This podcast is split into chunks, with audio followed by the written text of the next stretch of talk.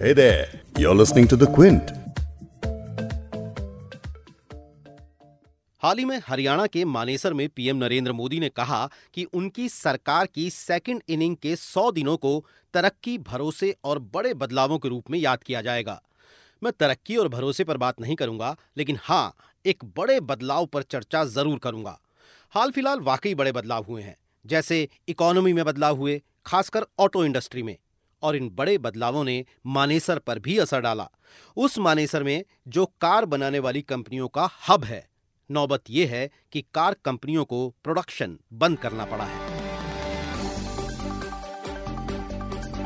आप सुन रहे हैं बिग स्टोरी हिंदी पॉडकास्ट। मैं हूँ नीरज गुप्ता।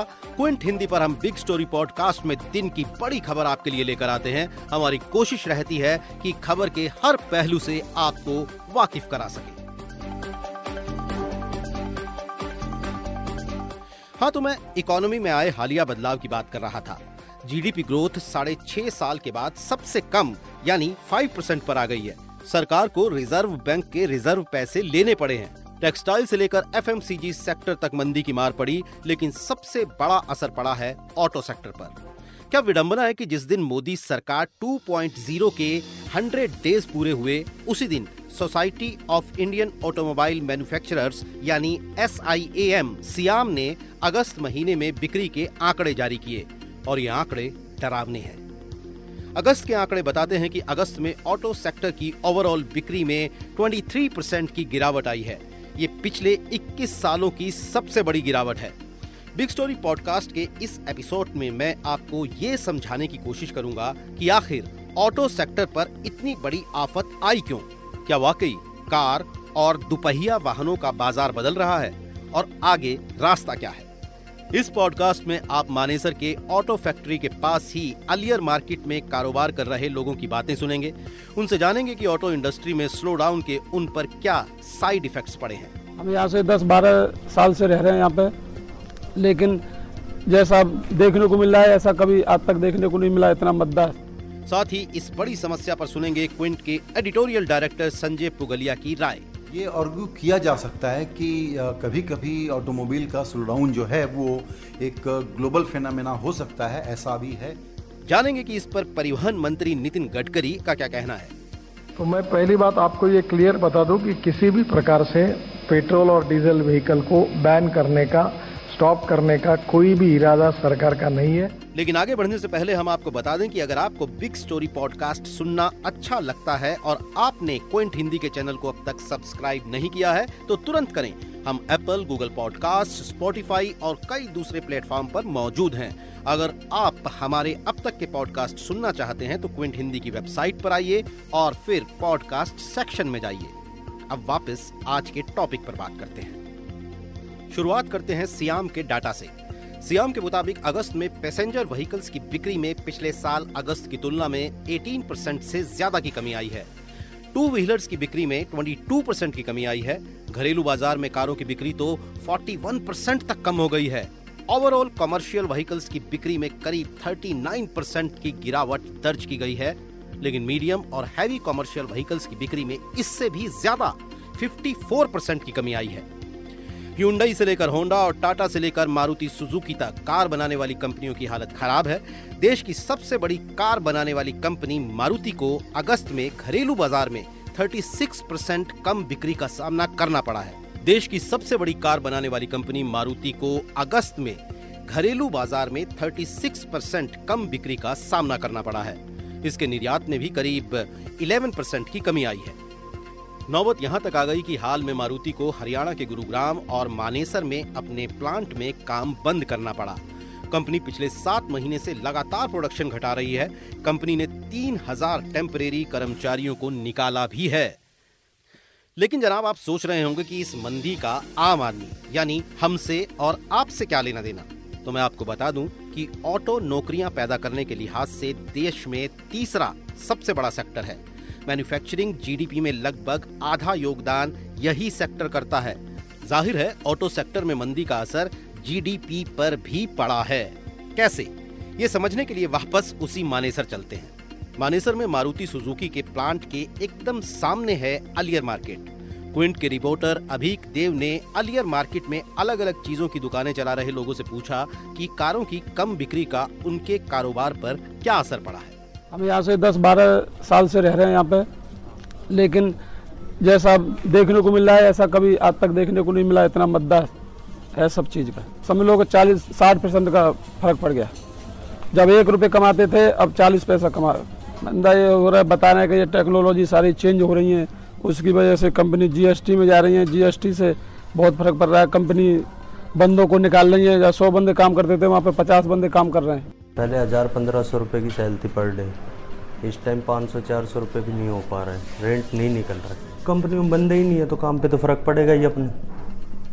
जब बंदे होंगे तो ही तो काम चलेगा. अब कंपनी ले ही नहीं रही है तो वैसे ऐसा नहीं है कि सिर्फ़ भारत में ऑटो सेक्टर की हालत खराब है. 2018 से ही दुनिया भर में सुस्ती है, लेकिन इस सुस्ती की वजह क्या है? वित्त मंत्री निर्मला सीतारमण की माने तो ऑटो सेक्टर की बिक्री में जो कमी आई है, उसके पीछे बी एस सिक्स नियमों में बदलाव हुआ है और लोगों को ओला उबर में ज़्यादा इंटरेस्ट हो गया है। वो गाड़ियाँ खरीदनी उन्होंने कम कर दी हैं। लेकिन सवाल यह है कि अगर ओला उबर के कारण ऑटो सेल्स गिर रहे हैं तो मीडियम और हैवी कॉमर्शियल व्हीकल्स की बिक्री में 54 परसेंट की गिरावट कैसे आ गई? ज़ाहिर है, भारत में ऑटो पर आई आफत के पीछे दूसरी वजहें भी हैं। हमने इसे समझने के लिए क्विंट के एडिटोरियल डायरेक्टर संजय पुगलिया से बात की। ये आर्ग्यू किया जा सकता है कि कभी कभी ऑटोमोबाइल का स्लोडाउन जो है, वो एक ग्लोबल फेनामेना हो सकता है, ऐसा भी है। कई और कंट्रीज़ में भी स्लोडाउन है ऑटोमोबाइल सेक्टर में। लेकिन फिर इंडिया इसके लिए यूनिक क्यों है? इंडिया में यूनिक क्या हुआ? पहली चीज़ ये हो गई कि इंश्योरेंस का प्रीमियम बढ़ा दिया। रजिस्ट्रेशन के चार्जेस बढ़ा दिए। साथ में ये कह दिया कि इलेक्ट्रिक व्हीकल पर जल्दी से जल्दी शिफ्ट हो जाइए। तो जो कंपनीज़ अभी की गाड़ियाँ बनाने के लिए इक्विप्ड हैं उनको अब लिए आप जब तक लॉन्ग टर्म का विंडो नहीं देंगे, वो चेंज नहीं कर पाएँगे। इससे बाज़ार में कन्फ्यूज़न फैल गया कि अब ये ऑटोमोबाइल हम खरीदें कि न खरीदें तो लोगों ने अपना परचेज डिसीज़न डिले करना शुरू कर दिया। जब पैनिक और बढ़ गया तो कंपनीज़ ने कहा कि अब हम फेस्टिवल सीज़न में जा रहे हैं, हम डीप डिस्काउंट देंगे, वरना हमारी इन्वेंट्री ब्लॉक रहेगी, बनी हुई गाड़ियाँ पड़ी हुई हैं, वो बिकेंगी नहीं। तो अब बायर ये सोच रहा है कि अगर ये अभी डिस्काउंट की बात कर रहे हैं, हो सकता है अगले क्वार्टर में प्रॉब्लम और बढ़ी रहे, ये शायद ज़्यादा डिस्काउंट दे दें। तो मैं वेट क्यों ना कर लूँ? तो जो साइकिल चलना चाहिए बाइंग का, वो रुक गया है। इसको रुकने में एक फैक्टर और है कि कोई भी लोन देने के लिए बैठा हुआ नहीं है। सारे जो सरकारी बैंक हैं, वो प्रॉब्लम में फंसे हुए हैं।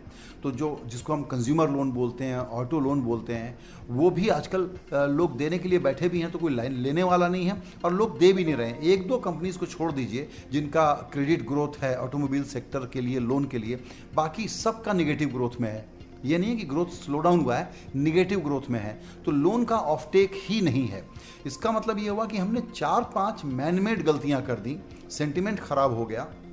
एक के बाद एक डिसीज़न ऐसे आने लग गए, जिससे लगा कि इकोनॉमी में कहीं कोई बड़ी प्रॉब्लम ना हो जाए तो अब लोग कैश अपने हाथ में रखना चाहते हैं और सबकी इनकम कम हो गई है। तो सब मिल करके चूँकि ऑटोमोबाइल एक ऐसा सेक्टर है, जो ब्रॉडर इकोनॉमी से भी जुड़ा हुआ है। इससे सब कुछ पता चलता है कि आपकी इनकम बढ़ेगी तो आप गाड़ी खरीदेंगे, छोटी गाड़ी है तो बड़ी गाड़ी खरीदेंगे। अब क्या हो गया कि नई गाड़ियों का मार्केट तो टूटा ही टूटा सेकेंड हैंड कार का मार्केट भी ठीक नहीं चल रहा है। तो इसके लिए हम लोगों ने कई डिसीज़न ऐसे ले लिए सरकार के लेवल पर, जिससे कि कन्फ्यूज़न और फैल गया और अभी ये पेन हो सकता है कंटिन्यू करे कुछ और वक्त के लिए। ऑटो सेक्टर को मंदी से उबारने के लिए वित्त मंत्री ने हाल में कई ऐलान किए, जैसे सरकारी विभाग पुरानी गाड़ियों की बजाय नई गाड़ियाँ खरीदेंगे। ये भी कहा गया कि फोर गाड़ियों का रजिस्ट्रेशन मार्च 2020 तक जारी रहेगा और ये तब तक चलेंगी जब तक रजिस्ट्रेशन वैलिड है। Society of Indian Automobile Manufacturers यानी सियाम के कॉन्क्लेव में परिवहन मंत्री नितिन गडकरी ने भी भरोसा दिलाया है कि वो जीएसटी काउंसिल की बैठक में गाड़ियों पर कम टैक्स की पैरवी करेंगे। तो मैं पहली बात आपको ये क्लियर बता दूँ कि किसी भी प्रकार से पेट्रोल और डीजल व्हीकल को बैन करने का स्टॉप करने का कोई भी इरादा सरकार का नहीं है। ऐसा काम कोई भी हम करने वाले नहीं हैं। स्वाभाविक रूप से आपका, आपकी मांग है कि बी एस सिक्स के कारण ये जो कॉस्ट बढ़ी है, इसलिए पेट्रोल, डीजल के व्हीकल में भी टैक्स में कुछ कमी होनी चाहिए। आपका सजेशन अच्छा है। मैं ज़रूर फाइनेंस मिनिस्टर तक पहुंचाऊँगा और उसमें कंसिडर करने के लिए कम से कम कुछ समय के लिए इसको विचार करने लायक अगर कर सकती हो तो मेरे तरफ़ से उसका फॉलोअप मैं निश्चित रूप से करूँगा। जो सेल है उसको बढ़ाने के लिए सरकार की ओर से क्या क्या निर्णय करने होंगे क्या क्या कंसेशन देने होंगे कहाँ कहाँ कौन सी बातों को एक्सेलेट करना होगा, आप भी सोचिए। हमें भी सुझाव दीजिए और फाइनेंस मिनिस्टर भी इसमें पॉजिटिव है। हम उसमें वे आउट निकालने की कोशिश करेंगे। और जहाँ तक सेल के बारे में है उसमें एक्सपोर्ट का भी हिस्सा बहुत बड़ा है।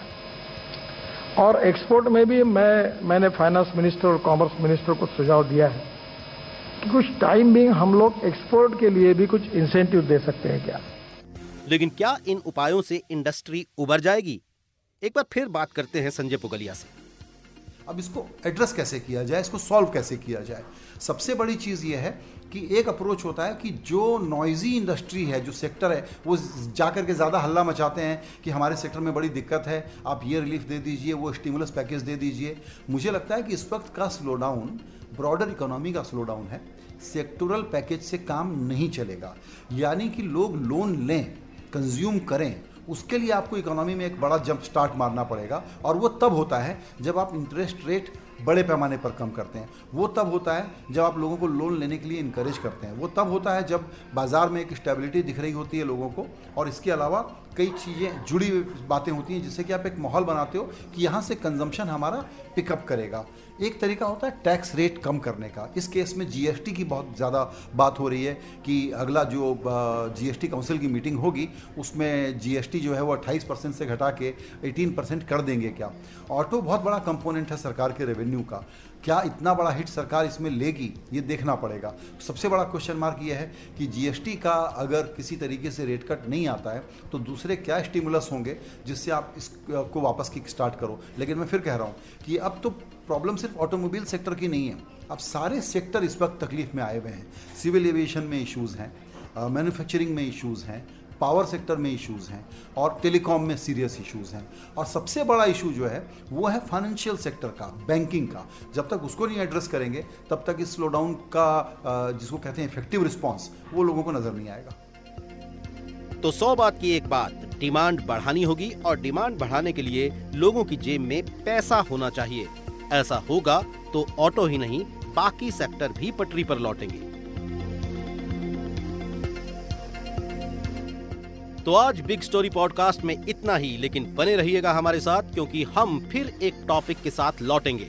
और जाते जाते आपको एक बार फिर याद दिला दूँ कि आप क्विंट हिंदी के पॉडकास्ट चैनल को ज़रूर सब्सक्राइब कीजिए। हम एप्पल गूगल पॉडकास्ट और स्पॉटिफाई समेत कई प्लेटफॉर्म्स पर मौजूद हैं। आप क्विंट हिंदी की वेबसाइट पर पॉडकास्ट सेक्शन में बाकी के बिग स्टोरी पॉडकास्ट सुन भी सकते हैं। फीडबैक के लिए आप हमें ईमेल कर सकते हैं podcast at the rate the Quint dot com